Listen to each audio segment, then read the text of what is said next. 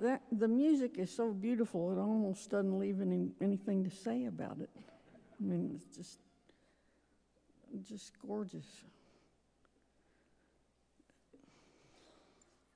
Well, tonight we're going to talk about prayer. Uh, now, up until now, when I've talked to you, I have uh, uh, pretty much worked from a tight outline and a tight, tight argument so you could naturally go from one point to the next. But it's going to be kind of different tonight in the sense that it's going to be all over the place. And I'm not going to apologize for it, I'm just explaining it. That, uh, that uh, the material we have left from the, um, the monks of the fourth, fifth, and sixth century tend to be like that too. And, you know, after spending a lot of time with them, you, you can't really, you know, expect a nice, neat outline from. So don't try to make an outline, okay? If you're if you're going to take notes. Uh, okay, prayer. This is uh, prayer is is a hard topic and an easy topic. Uh, it's a hard topic in the sense that so many people are intimidated by the idea of it. Uh, I, I, can't tell you how many people I have had come up to me over the years and say, You know, I've been praying all my life, but I'm pretty sure I'm doing it wrong. That, that, that is just a heartbreaking statement. You know, you know, you really can't do it wrong. You, there are so many different ways to, to pray, it isn't any even funny. I think if you have to have if I have to have one way to describe prayer, I would say that prayer is a shared life with God. Prayer is a shared life with God, and there are lots of ways to share your life with God. That's the first thing I'd say about it.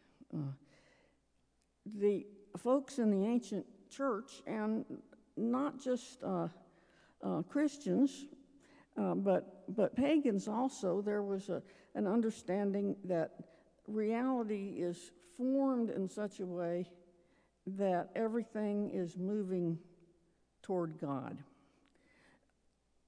Dorotheus, I, I, told you all, I think I told you on Saturday, I can't remember when I said what, that about uh, Dorotheus is uh, describing uh, reality as a circle with God in the center and uh, lines connecting the outside of the circle to the point in the middle, and that each line represents a human life.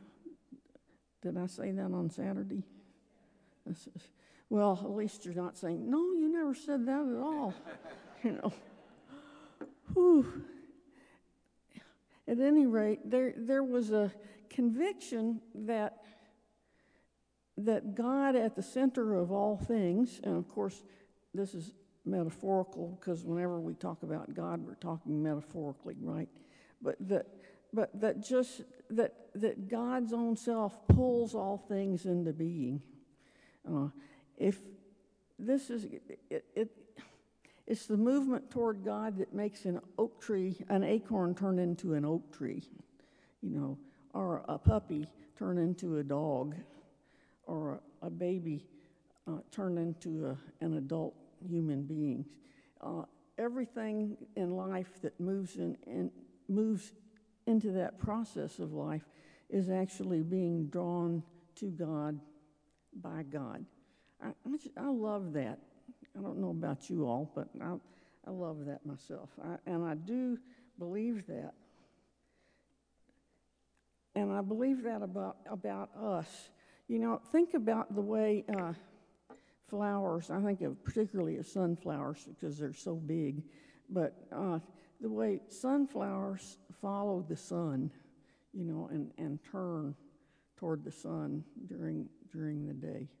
You know, this is us. We're made like that. We do that too, even if we don't know that's what we're doing. That is, in fact, what we're doing. So I believe, and you can. Uh, disagree with me violently or not so violently, if you would like to, I believe that all things pray. All people pray, even when they don't think they are. I think that we are all connected to God in such a way that we all pray. And I, I give you some examples uh, where uh, you might not think of it as prayer, but I, but I really do. Uh, we and the first hymn we had this morning, uh, this evening. What time of day is it? It's, it's kind of dark out, isn't it? Yeah. Uh, Rachel weeping for her children. You know, uh, we got that, and it's such a, a strong image because it's so much what's happening all over the world right now is, is mothers and children who are separated from each other and the, the children are dying in war and you know it's children are starving to death. And I just think of the heartbreak of all those parents not to mention the children but certainly the parents.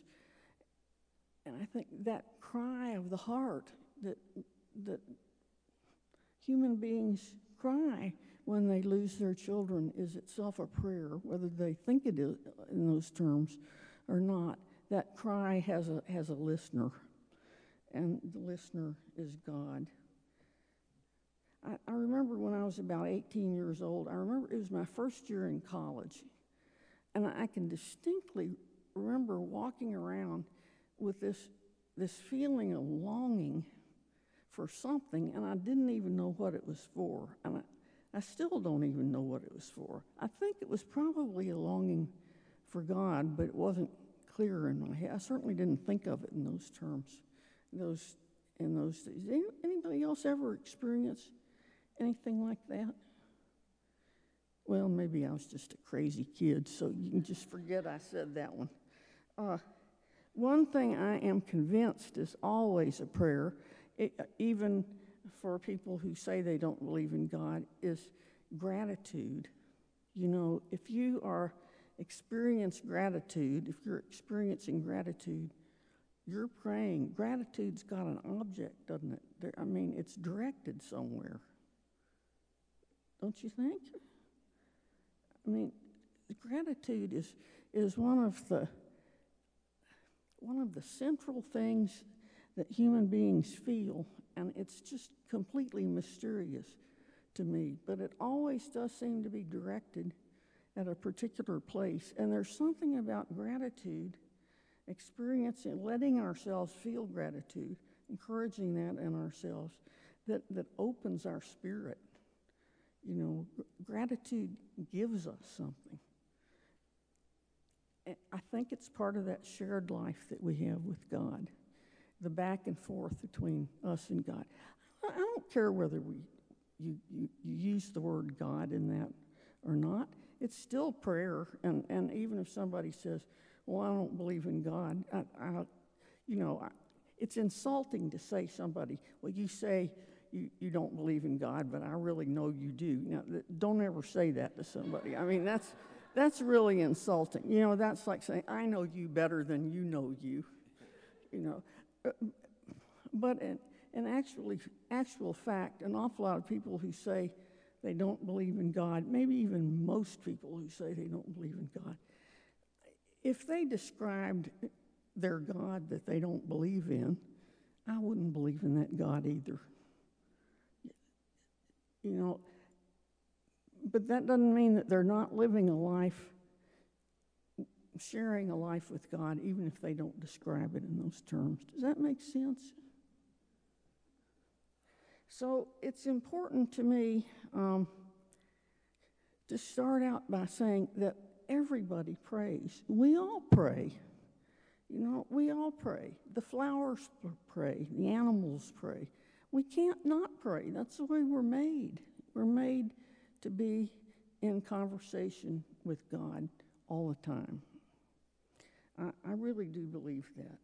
Now, that being so, that really is the grounds for me saying, how can you pray wrong? You, you know, it's what we do. That's like saying, you're breathing wrong. you know, and I, having asthma myself, I, I realize that there are times when we don't breathe as well as others, but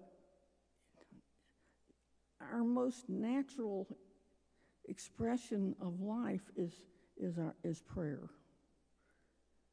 Uh, that's, I, I, keep thinking about this, uh, and it seems to me really important. Uh, so, the first thing I would want to say, in, with what I'm saying, talking about prayer tonight, is to recognize, even if you think you're not doing it, you are doing it.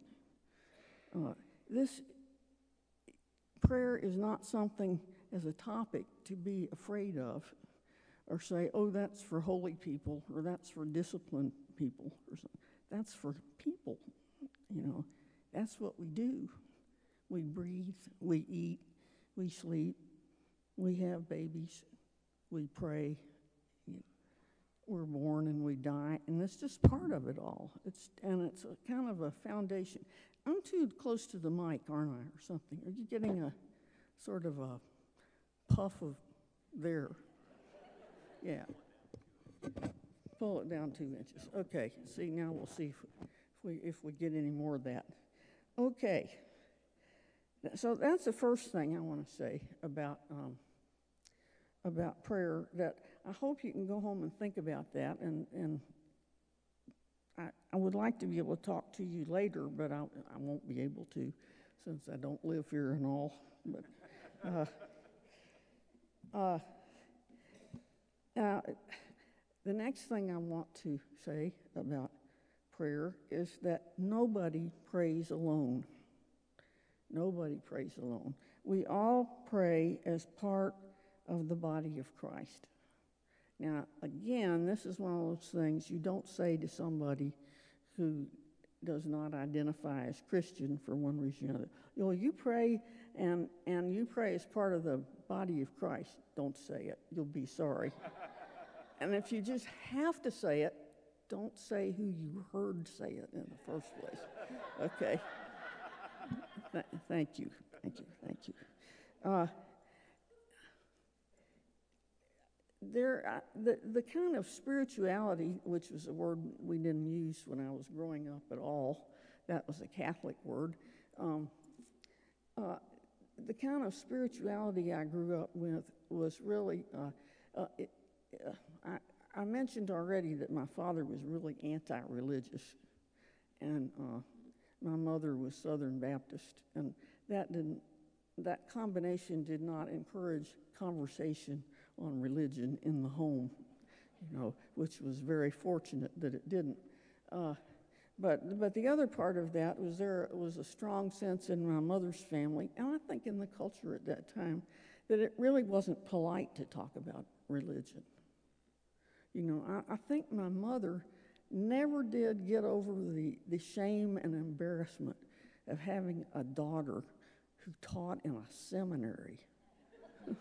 You know, I mean, of all the things, you know, this is, it was like running around in the streets naked all day long every day, you know. Uh, so, you know, if, if you, you know, if you had to talk about sex at home, you know, at the dinner table, say, if they're just, you just couldn't help, you just had to, you know, well then, all right, go ahead, do it, get it over with. Don't talk about religion. I don't care how bad the situation is, you know. This, this is just too horrible for unspeakable for words. Uh, now, that way of looking at religion does not uh, exactly encourage a person to think in terms of uh, communal life together. Uh, our prayer is a communal activity. Uh, no, that's that's private. You know, you do that with the door shut. And, uh, um, but the fact is, none of us pray alone ever. Another way to say that is all of us are supported by each other's prayers all the time. And I, I grew up as a really, really solitary child, um, extremely lonely, and extremely convinced that there was nobody else like me in the world, uh, and just, just, you know, just tore my heart all the time. My loneliness did, and for me to hear and to realize that none of us pray alone is balm to my heart. You know, when I pray, your prayers sustain me. If I can't pray, your prayers still sustain me. Uh, I, I was worked with the National Council of Churches for for many years while I was teaching at, at Candler, and I knew a man through in through the through Faith and Order National Council who uh, taught at a very very conservative Calvinist school in Michigan, and even though probably we probably didn't theologically agree on very much of anything, he was a wonderful person and I, I valued him a whole lot. He was a really old man when I knew him, maybe 70. you know, it's, a, it's amazing he would even get to the meetings, you know. Uh, anyway, when uh, back when my daughter was a, a, a teenager, uh, she was not an easy daughter to raise, as many daughters and sons aren't, and she caused me and her and Richard uh, much, much grief and much worry and anxiety. And uh, one time I went to the meeting, to a meeting, they, they were in New York, and uh, and I got there early, which I tend to do when I go places. It's, it's not a virtue when you can't help it you know. Uh, anyway, I got there early, and there was one other person there, and that was my friend Donald. And uh, he said, Oh, how are you, Roberta? So I said, I'm terrible, you know. And he said, What's the matter? And, and I told him, I you know, it was just, I just didn't think I could stand it. And I wasn't even I wasn't even sure about my faith. I was hurting too much to even be thinking in those terms. Well, he, he said, Well, Roberta, let me tell you a story. And I will share a story because it's been really important to me over the years. He told me that when he and his wife had been young, they had wanted children really, really badly. And no matter what they did, they couldn't get pregnant. Couldn't get pregnant.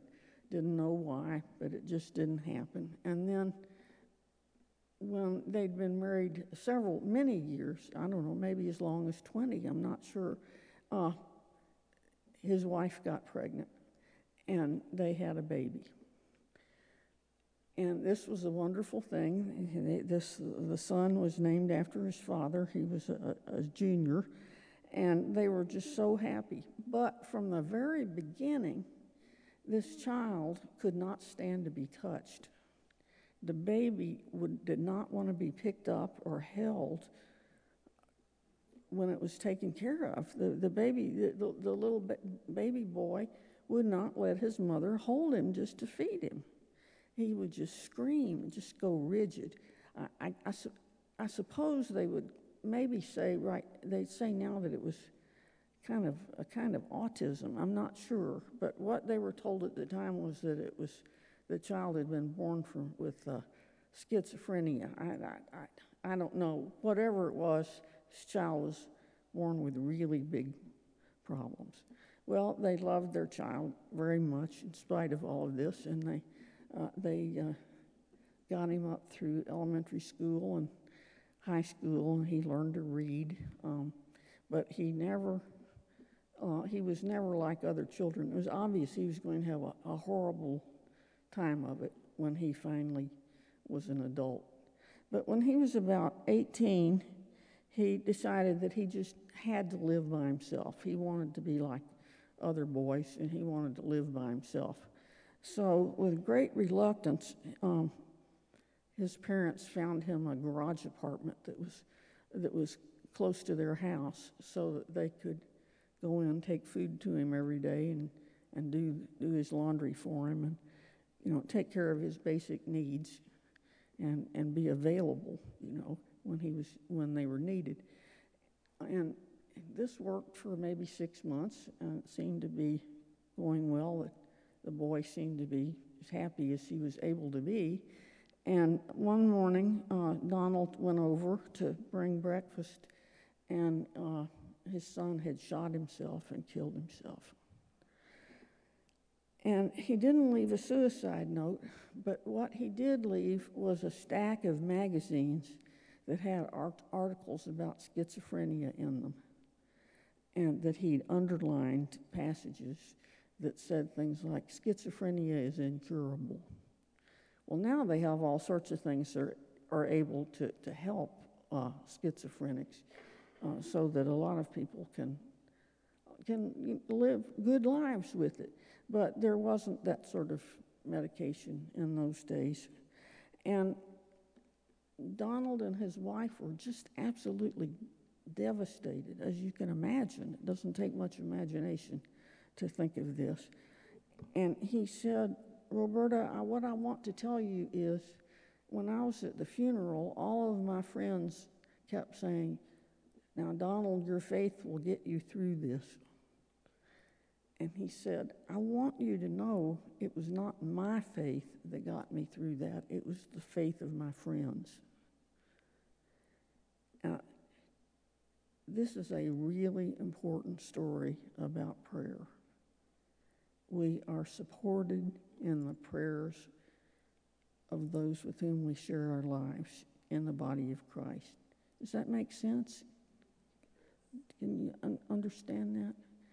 Uh, I, have thought so often over the years of uh, uh, the story that Donald told me, and it's been a great help to me lots and lots of times.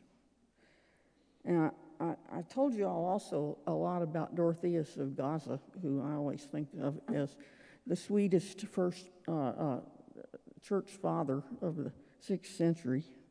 Uh, Dorotheus of Gaza, his name is. Um, which is a boy's name, not a girl's name. And uh, poor Dorotheus, who was the head of his monasteries, kept preaching to his monks all the time that they just had to quit fighting with each other.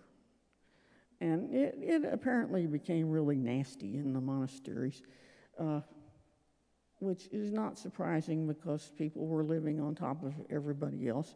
But also, um, communities have a ethos that from different different communities have different a different ethos. Uh, you know, if you've been in one Methodist church, it'll be wonderful. You're happy to be there. Um, you know, people are uplifted and will uplift you. Then you go to a Methodist church, you know, six blocks away the next Sunday, and they're sitting there. You know, you're sitting in my pew. you know, and and, uh, and, and the whole church will somehow be infected with that. You know, it's hardly ever just one person. It's like that. Uh, so I think that's probably what poor old Dorotheus was was up up against. But what he says at the end of one of his homilies that we have that still survives, he's, he's speaking to them and he says, What's the matter with you? Don't you know you should be you should be praying by the prayers of my brother, save me. By the prayers of my brother, save me. Now, this is an important saying to me because remembering that they couldn't stand each other. And they were still told, pray by the prayers of my brother, save me. So, what that, what that tells me and what I meditate on sometimes is the fact that not only am I supported by the prayers of other people, heck, I'm supported by the prayers of people I can't even stand. you know, that, that's kind of embarrassing, you know.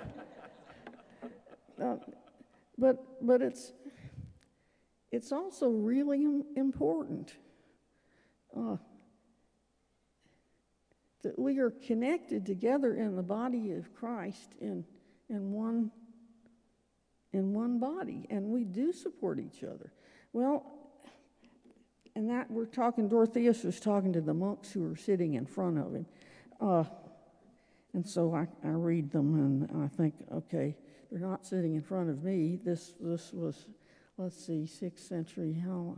I mean, that's a long time ago, uh, 1,500 years ago or so. Uh, but he's still, there's something about prayer that, that is not bound by time. Uh, this sounds really, this sounds really sort of crazy, but I'll say, heck, I've been here long enough. Y'all can just deal with it the best you can, you know. Uh, it's as though no prayer is ever lost. It, it stays and keeps, it continues in the universe forever.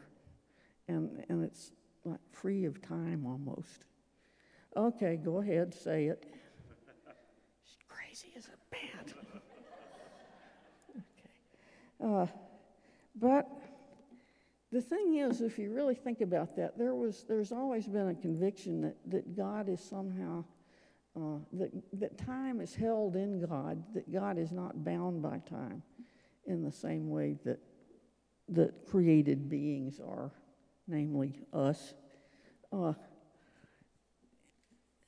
and in the communion of the saints, the communion of the saints is not bound by time either. Do you all believe in the communion of the saints? Uh, okay, I, should I, I wonder if I should ask for hands. Probably not. Uh, you know, if people don't say the Apostles' Creed anymore, do they? You do? You do? Well, if you do, you know, you say you believe in the communion of the saints. Uh, so, do you just shut your mouth when you get to that part? or or uh, do you say, um, what the heck is that? You know, uh, I do believe in the communion of the saints. Uh, and I think it's because of um, the way I've spent my life in the presence of these fourth, fifth, sixth century people. Julian of Norwich in the, uh, uh, in the 14th century, who was one of my great teachers. And somehow they don't feel, they're not dead to me. They're still you can have a conversation with them. You can pray with them. You can ask them to, to pray for you. Now, that's, those are the people I've spent my life with, but I've spent my life with other people too, like my great grandmother. And, and uh, my mother died four years ago, and my mother is not completely dead. You know, mother is still, is, is still very real. Anybody have that experience? You know, that um, that somehow that there is a realm beyond the realm of the everyday, or it's not beyond it, it's more like it's on top of it or undergirding it or all interspersed with it, but uh, which in fact is the communion of the saints, where in fact we all in fact, um, live together within, uh, within Christ, the body of Christ. Well, I probably shouldn't say anything else about that because um, you might get up and leave, and, and, uh, and, and I really don't want you to. Uh, but I'll, I'll, I'll, tell you one more story that I'll probably be sorry I tell you, but I'm going to tell you anyway. Um, uh, for a long time, every summer, I was invited to uh, a place in Minnesota, Collegeville, Minnesota, to uh, the Ecumenical Institute there, which is connected with St. John's University. And there would, they would have consultations every summer, and they would last for a week and would be very, very intensive. Um, there was special housing for the people who who came, uh, apartments, little apartments with uh, patios out back. Uh, and uh, they were set up, usually about 15 people were invited.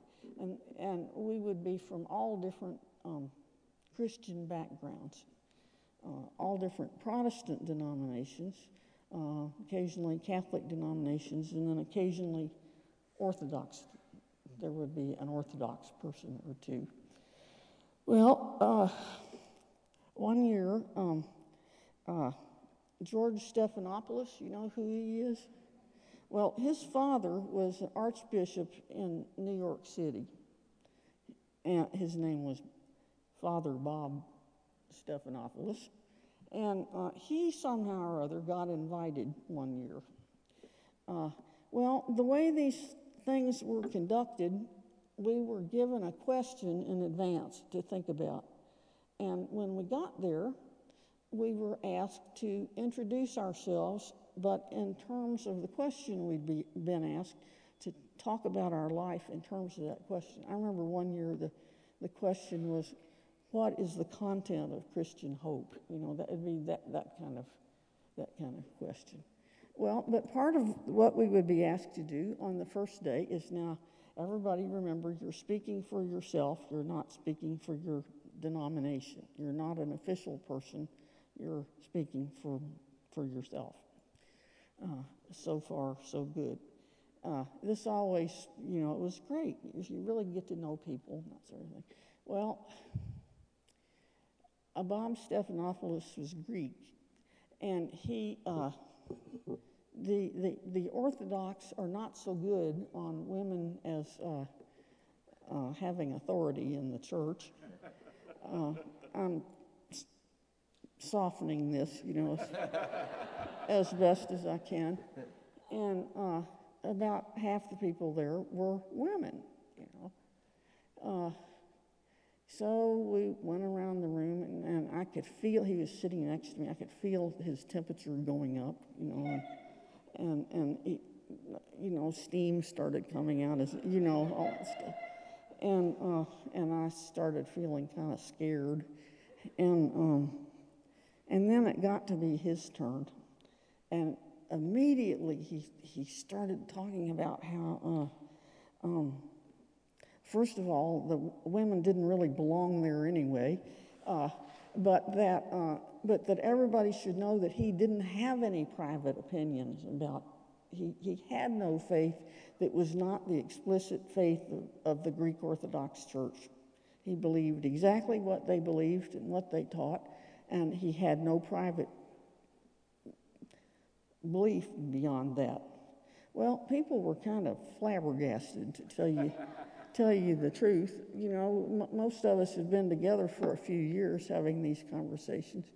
And, you know, we all liked each other and trusted each other and were pretty vulnerable with each other.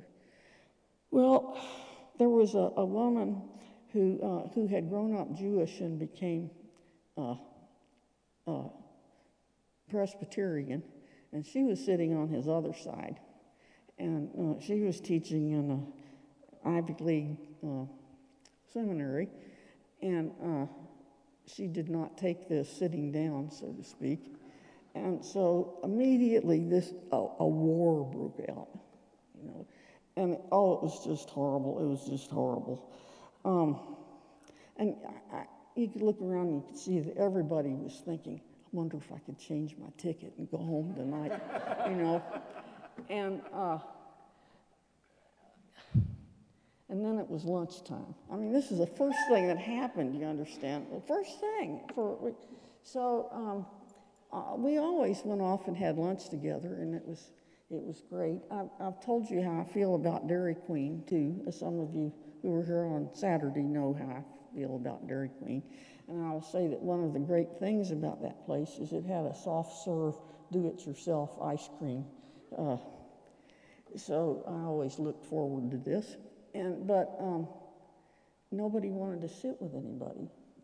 N- nobody said, let's go have lunch and talk and talk or anything. You know, I mean, it just, it, everybody's spirit was just really wounded by, by this. So I decided that I was not even going to go eat there. I scrounged around see if I could find a snack I brought or something. I went back to the uh, to the little apartment and um, the, the apartments were all lined up like condos in, in front of a, a, a, beautiful lagoon that often had loons in it. You could hear them calling at night. It was, it was really gorgeous. So I thought, I'm, I'm going to go out and sit on the patio and, and then I'll feel better. So I go out the back door, and guess who I see in the next uh, on the next patio, right? You know, maybe as far as mm, here from her to the roses, you know. And I say, "Oh no, I'm going back in." and the te- my teachers from the early church are saying, Roberta, you can't go in. It's not an option. You know, remember what Jesus said about loving God and loving your neighbor. And remember Dorotheus' circle. You, you got to go over and talk to him. And I said, in my most pious tone of voice, why don't you just shut up and leave me alone? but, but then I, I did go over. Uh, with great reluctance. I could hear my heart pounding in my ears as well as in my chest. And he obviously was having second thoughts of one sort or another because uh, I went and said, Oh, hi, how are you? You know, as, as if I didn't know. And uh, he said, Oh, um, let's see, you're, you're Roberta Bondi, right? You, you teach uh, the early church at your seminary, right? Uh, now, the whole early church is what the Orthodox churches regard as church history. You know, they're, that's it, and it's theirs, you know. So, um, so I didn't know what was going to come next after he said, You teach that.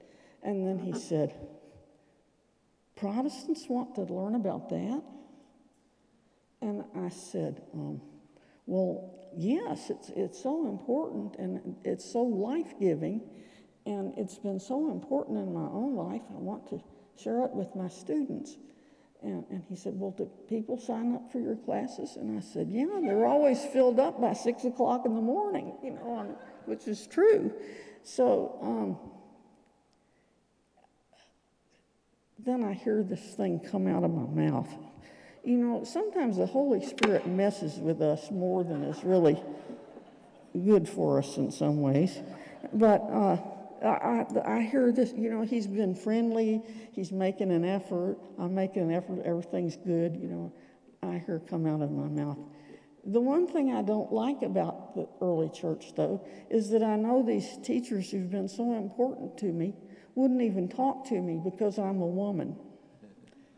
Oh, Roberta. well, he immediately answers me and he said, Then you must pray for their conversion. You must pray for their conversion. And of course, he meant in the communion of the saints.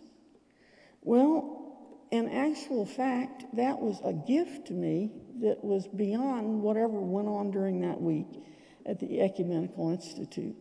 Because this is something that had been heavy on my heart for years and years.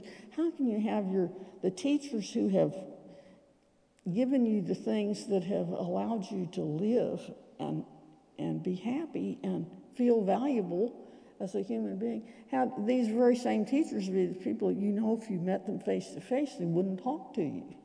You know. So and that if you happen to be a church historian of the female persuasion, um, it's hard to find women in church history. You know, we won't get off on that or we'll all be rolling on the floor in despair. But, um, but, um, but the idea that, of course, I can pray for them uh, was a, a wonderful thought. And, you know, Wesley, John Wesley, our founder, uh, he believed that after death we continue growing in love. You know, it's not, okay, now it's over. When my grandmother, uh, who, uh, Roberta, di- was dying, uh, I remember my Aunt Susie uh, saying uh, something that was hard to hear, but because she meant it. My, I, I believe that my grandmother was bipolar. Now, they didn't talk like that in those days. They would say she has periods when she's on her high horse and being on her high horse meant she was manic, you know.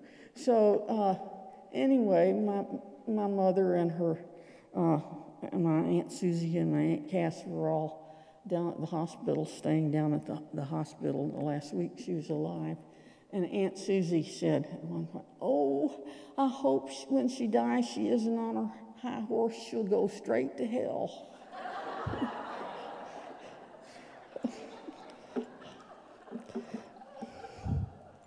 this idea that we continue to grow in love after we die, that we can, that we can pray for the conversion, in however sense you mean it, uh, people who have been important to us uh, after the. This is, don't you think that's a kind of a revolutionary idea? You don't think it's a revolutionary idea? I mean, think, supposing you have a, a parent who's died and you haven't been able to resolve your issues with that parent. Think about the possibilities of this. You know. And that all of our prayer is, is contained in, in, the, in the body of Christ. Nobody prays alone. We're all supported in the prayers of each other, even the prayers of those who are, who are dead. Now, I uh, don't know whether my grandmother was on her high horse when she died, but I'm quite certain she's not in hell. that I'm, I'm quite positive of. So, anyway, that's another thing I wanted to, to share with you because it seems awfully important. Uh, okay, now these are just sort of, now we're, we're, going, we're getting to some of the uh, uh, more um, random thoughts, but they're not really all that random, so I guess I probably shouldn't say that. It's like they always say, don't apologize in advance for anything. So forget I said that. Uh, what I thought would be helpful, and you would want to know uh, uh, before we got done, was how the monks actually prayed in the, in the early church that we've, we've been talking about because uh, we talked a lot about what they thought and how they acted, but we never talked about uh, their prayer. Well, I can tell you that there are many interesting and important things about it. Uh, one thing is if you had asked them, fourth, fifth, sixth century, what are you actually doing in your life? They would say, well, we pray. You know, that was that would be the way they, they identified themselves as who they were, you know. Now, what, what was, what was the, practice? I was going to say what was common, but it's more than common. It was the practice, uh, especially in Egypt, was uh, once you became a, a, a, monk, you took up this life, and there were women. Uh, actually, there were more women than there were men, uh, but we don't have very much record of them because, after all, let's face it, they were only women. Uh, but um, the practice of prayer was uh, such that the monks, when they became monks, the first thing it seems that they did was to memorize the whole Psalter, uh, all 150 Psalms, including Psalm 119, which is a very long psalm. Uh, their prayer practice, they didn't have what developed into the liturgy of the hours uh, later on in, in, the Western Church and in the Eastern Church too, uh, you know, where they had fixed times of prayers and everybody prayed at the same time. Uh, but their, their practice was uh, such that Anthony, who is known as the, given credit as being the first monk, he really wasn't, but that he, he was their first hero.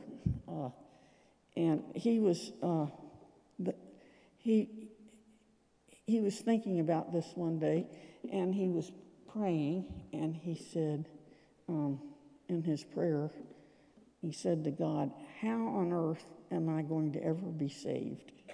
Now, there's a question of what does it mean to be saved? What we've actually been talking about is just that over the last three days. But what he, he was given a vision at that point. Uh, which he then followed for the rest of his life, and this became the pattern of prayer for the monks in the desert. What he saw in his vision was an angel uh, looked exactly like a human being who would get up in the morning and pray. Uh, everybody in that period prayed standing up, not sitting down or kneeling.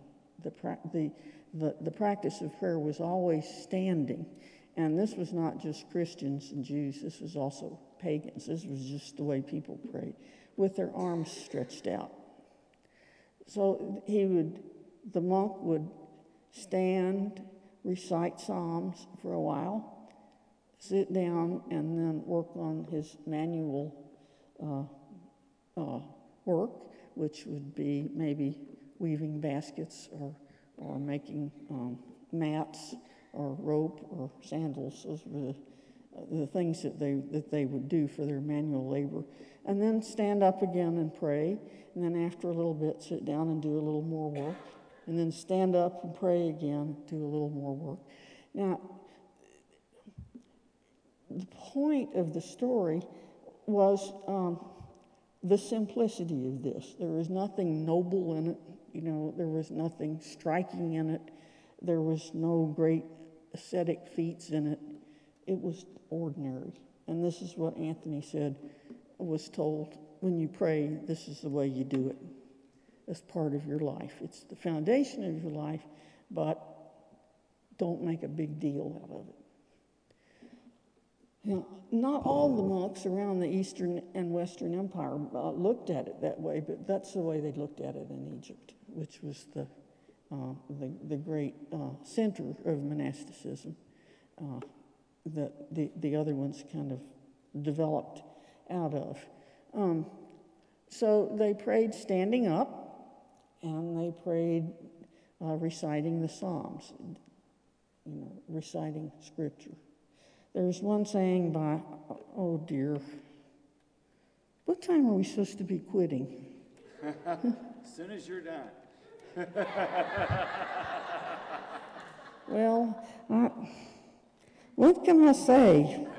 Uh, okay, I'm going to figure out how I can take my next 45 pages and, and, and, and boil it down a little bit. Uh, I think we'll, we'll jump quite from right right from the monks who you got the idea they they prayed by reciting the Psalms, which by the way they believed, uh, and well they didn't just believe it; it seems to be the truth. That when you look at the Bible, that the whole rest of the Bible is looks like um, the author of the books, or certainly God behind all that, the Holy Spirit, talking to us. But the Psalm book is different in that it is the book that God has given us so that we would have words to pray to God. Kind of a nice idea. And when Athanasius in the fourth century was thinking about this, he was a famous archbishop of um, Alexandria uh, and a great theologian. And um, he said that, that we need the words because uh, half the time we don't know what we're actually feeling. We don't know where we are. And if we're given the, the psalm to pray and we say those words, we can recognize, hey, I am mad, you know, or wow, I really am grieving, or, you know, or whatever. Uh, I'm doing the best I can and I'm not making any progress. You know, that, so anyway, so that's, I, will I'll leave it at that for you, though I'm afraid I could talk for a long time on that particular point, um, praying the Psalms. But that's what, that was the basis for the, for the monastic uh, prayer in the desert was, was uh, reciting the Psalms and reciting them not as though you aren't feeling them, but reciting them as as your prayer that you understand while you're saying, and not just rattling off, but as you were saying, as your prayer. Uh, and if you think about it, what that was about is, um, and this is something that, that there are some nice sayings that refer to this, that as we pray in that particular way, we're actually being formed by the words we're saying. See, uh, there's um, uh, a saying connected with Abba Poemen. Uh, he was asked one time, he was asked a question, and he was asked the question in Greek, only he didn't understand Greek, so he, uh, he, just, he just answered whatever he wanted to answer, which didn't, in fact, have anything at all to do with uh, the original question. But what he answered was uh, um, if you hang a, a bottle of water upside down uh, above a stone so that it drips slowly, sooner or later, the water will wear away the stone. He says, in the same way, our hearts are hard and the words of Scripture are soft, and they will wear away our hard hearts as well if we hear the words of Scripture often. Okay, so that's that is a really important uh, point about how they saw what they were doing and what they were about.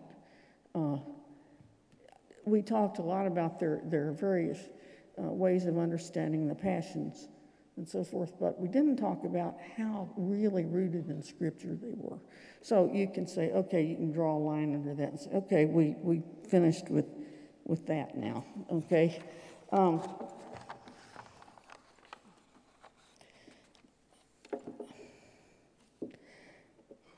oh, this is hard.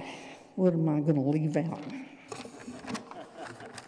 If, if you're lucky, I'll leave out a lot.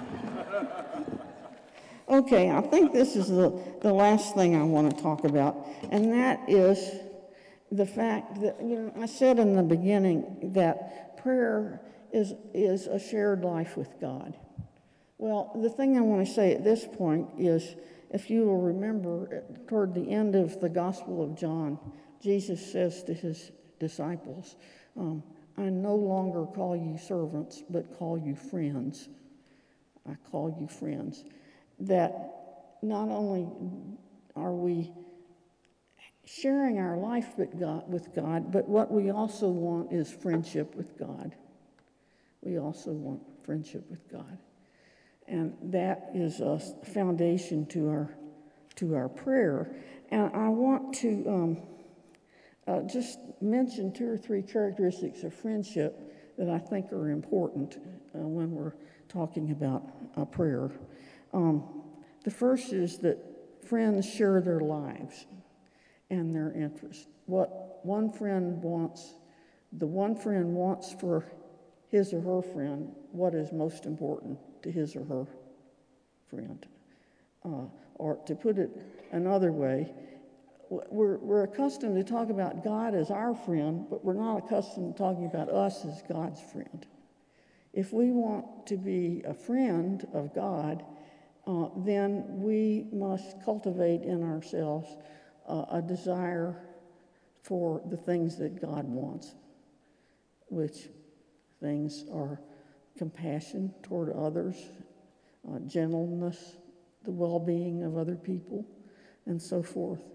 And when we pray our intercessory prayers, it's always in that context. You know, intercessory prayer is not talking God into doing something God wouldn't otherwise do. But if we're holy enough and, and we have enough faith, we can get God to do it. You know, this is not what it's about, is it? Uh, a lot of people think it is. Um, I've got somebody in my Sunday school class that that uh, I don't know why he comes to the Sunday school class, but he's quite convinced that uh, that that God let him down. He tried to, to bargain with God, and God didn't hold up what he thought of as his end of the bargain. Uh, so he knows that, you know, there's no such thing as God. But he still comes to Sunday school. You know, uh, so anyway, so the first thing is friends want the same things. So when we pray, we, we join, we want to join our desires to God's desires for the well-being of God's world and for the, the people in it and for the world itself. Uh, the next thing is that friends speak their mind to each other. Uh, there are too many people who think you have to watch what you say to God, you know, because talking to, well, first of all, they, they believe God is kind of dangerous, but uh, uh, after that, they think, you know, they have to be pious. Well, um, and use pious language to talk to God. And so, so it doesn't seem possible to them that they would say, um, My child just drowned in the swimming pool.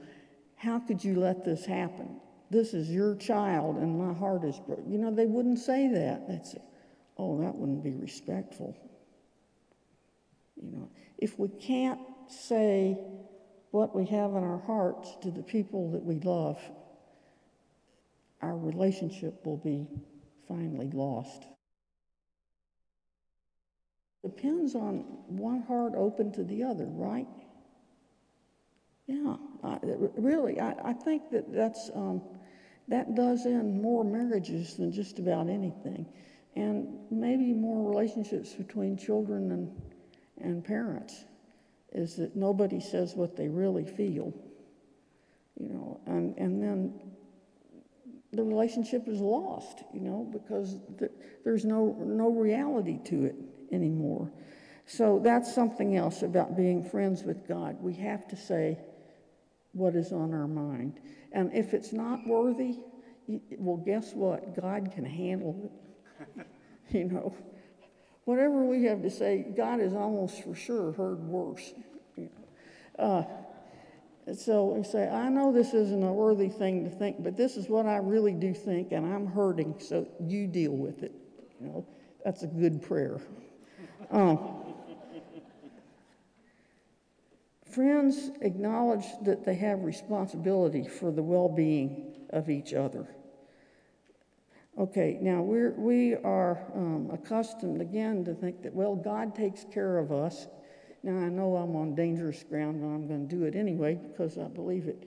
But if we love God and God is, we want God for a friend, then we also have responsibilities for caring for God and the things that God cares about. Uh, because friends need each other. Friends need each other. You say, well, God doesn't need anything. Well, you know, I'm not so sure that's true. I, I, what I want to do is, is finish up, and you can be grateful that I'm finishing up, by, uh, by telling you the story that you will find in the 11th chapter of John when you go home, if you should look for it, and the beginning of the 12th chapter. This is the story that is generally referred to as the raising of Lazarus, but I think of it as the story of Mary and Martha's friendship with Jesus. So I'm going to tell it to you, and you can listen and see what you think. And I'm sticking to the script, you know, well, a little. Uh, so uh, uh, Jesus and his disciples are on one side of the Jordan, and uh, and they get a message from Mary and Martha from Bethany. Uh, you remember, Mary and Martha are the sisters of Lazarus, who is Jesus' friend. So they send this message and they say, uh, Jesus, you need to know that your friend Lazarus is really sick and you need to come and Jesus, in an uncharacteristic way, uh, doesn't show up. You know, I, am working on, you know, I, will get to it, but I'm, I'm working now, you know. Uh, so I'll get to it in a day or two. Uh, well, the next thing everybody knows, Jesus has gotten another letter from Mary and Martha and says, uh, Your friend Lazarus is dead. Jesus says, Now I'm in trouble. And uh, he said, Okay, I've got to go to Bethany now. And his disciples say, No, no, you can't do that. You have to go through this dangerous part of Samaria, and you, you just can't. And Jesus says, I'm going, you know. So he heads out, and he gets almost to Bethany, and he sees uh, um, Martha is uh, waiting for him in the road, probably sitting on a rock. Uh, probably she did not bring a folding chair, but I don't know that for sure. Anyway, there's, there's Martha, and she sees him, and she comes up to him, and she says, in her most pious uh, tone of voice, Where the hell have you been? you know. And, and the most important thing about that is that Jesus does not answer her by saying, Look, you know that I'm the Son of God. How, you, how can you dare speak to me that way? Jesus doesn't say that. He answers her. He listens to her and he answers her. And he says, Well, Martha, do you believe in the resurrection? And she says, Everybody believes in the resurrection, for heaven's sakes. What does that have to do with anything? And Jesus says, No, no, no, no, you don't understand. Do you understand that I am the resurrection and the life? And she, Yeah, I guess I do. Yeah, now that you mention it. So they walk on to Beth- Bethany, and they get to Bethany, and their house is full of guests there for, uh, you know, bringing casseroles and that sort of thing. And, um, and they go in, and, uh, and Mary is there, and she's sitting on a stool, and she looks at Jesus, and you know what she says. Where the hell have you been? you know, Jesus answers the best he can, and then he goes out to the garden and cries. You know, shortest verse in the Bible, if you had to ever memorize Bible verses as a child, the shortest verse in the Bible, Jesus wept. That was the context of Jesus weeping. And then Jesus raises Lazarus. And that looks like it's the end of the story, only it's not the end of the story as I understand it, because this event has happened pretty shortly before uh, the crucifixion. So, but Mary and Martha and Lazarus then have a party for Jesus and the disciples uh, shortly after this event, and they're all um, there and they're uh, getting ready to eat and uh, and Mary comes in. Now, this story actually shows up in, in, in several of the Gospels, and it's a different woman uh, each time. But in John, she's married, I believe, the sister of Martha. But she comes and she uh, pours ointment on Jesus' feet and, and cries, and then and then wipes it with her hair, dries his feet with her hair. And the disciples are, you know, offended. You know, how can she act like that's disgusting? You know, Judas says she should have spent that sent that money and spent it on the poor. And you know, they're all up in arms. And Jesus says, "Leave her alone. She's preparing me for my for my death."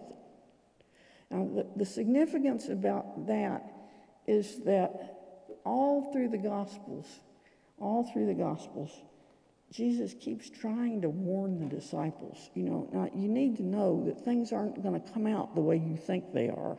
You, you know, this is not going to end well. Um, the course that I've set upon, I, I'm going to die. And they all answer, you know, oh, don't be so negative, Jesus. You're always so negative. You know. Uh, now, Jesus knew that he, he was going to die. And you didn't have to be the Son of God to know that. In, in Roman uh, Palestine, if he carried on like he was going to, it was inevitable that he was going to end up in trouble with the government and crucified. But the disciples will not hear this. They absolutely won't hear this. Now, think of how here, these are the people that Jesus has spent his whole ministry with. He's tried to teach them as best he could, and they will not hear this one fact. They are leaving Jesus absolutely alone interiorly. The loneliness that, that would have to go with that. He can't, he can't get any comfort from his disciples because they're too busy telling him, don't feel like that. Don't, don't, don't say that. Don't say that. The people who did not abandon Jesus in that place were the women. And so when Mary pours this ointment on Jesus' feet, and he says she's getting ready, getting, you know, she's helping me prepare for my death. That, that must have felt like incredible comfort to Jesus. Je- Jesus needed her. He needed her.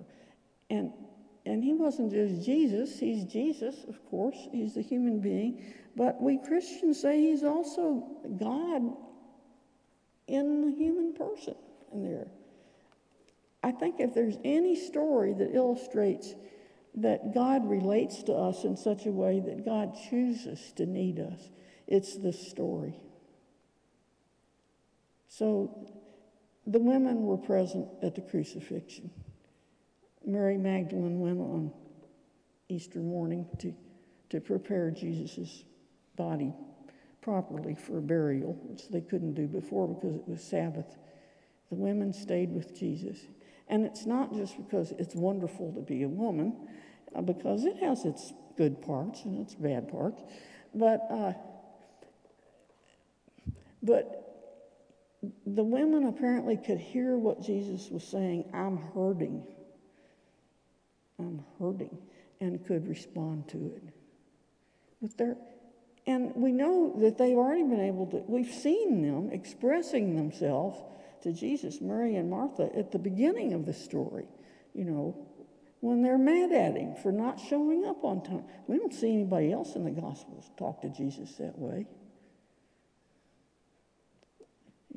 But the fact that they were able to speak their hearts to Jesus, I believe, in the beginning of that story, we can assume that they always were able to speak their hearts to Jesus as friends they could then be present to him when he needed them.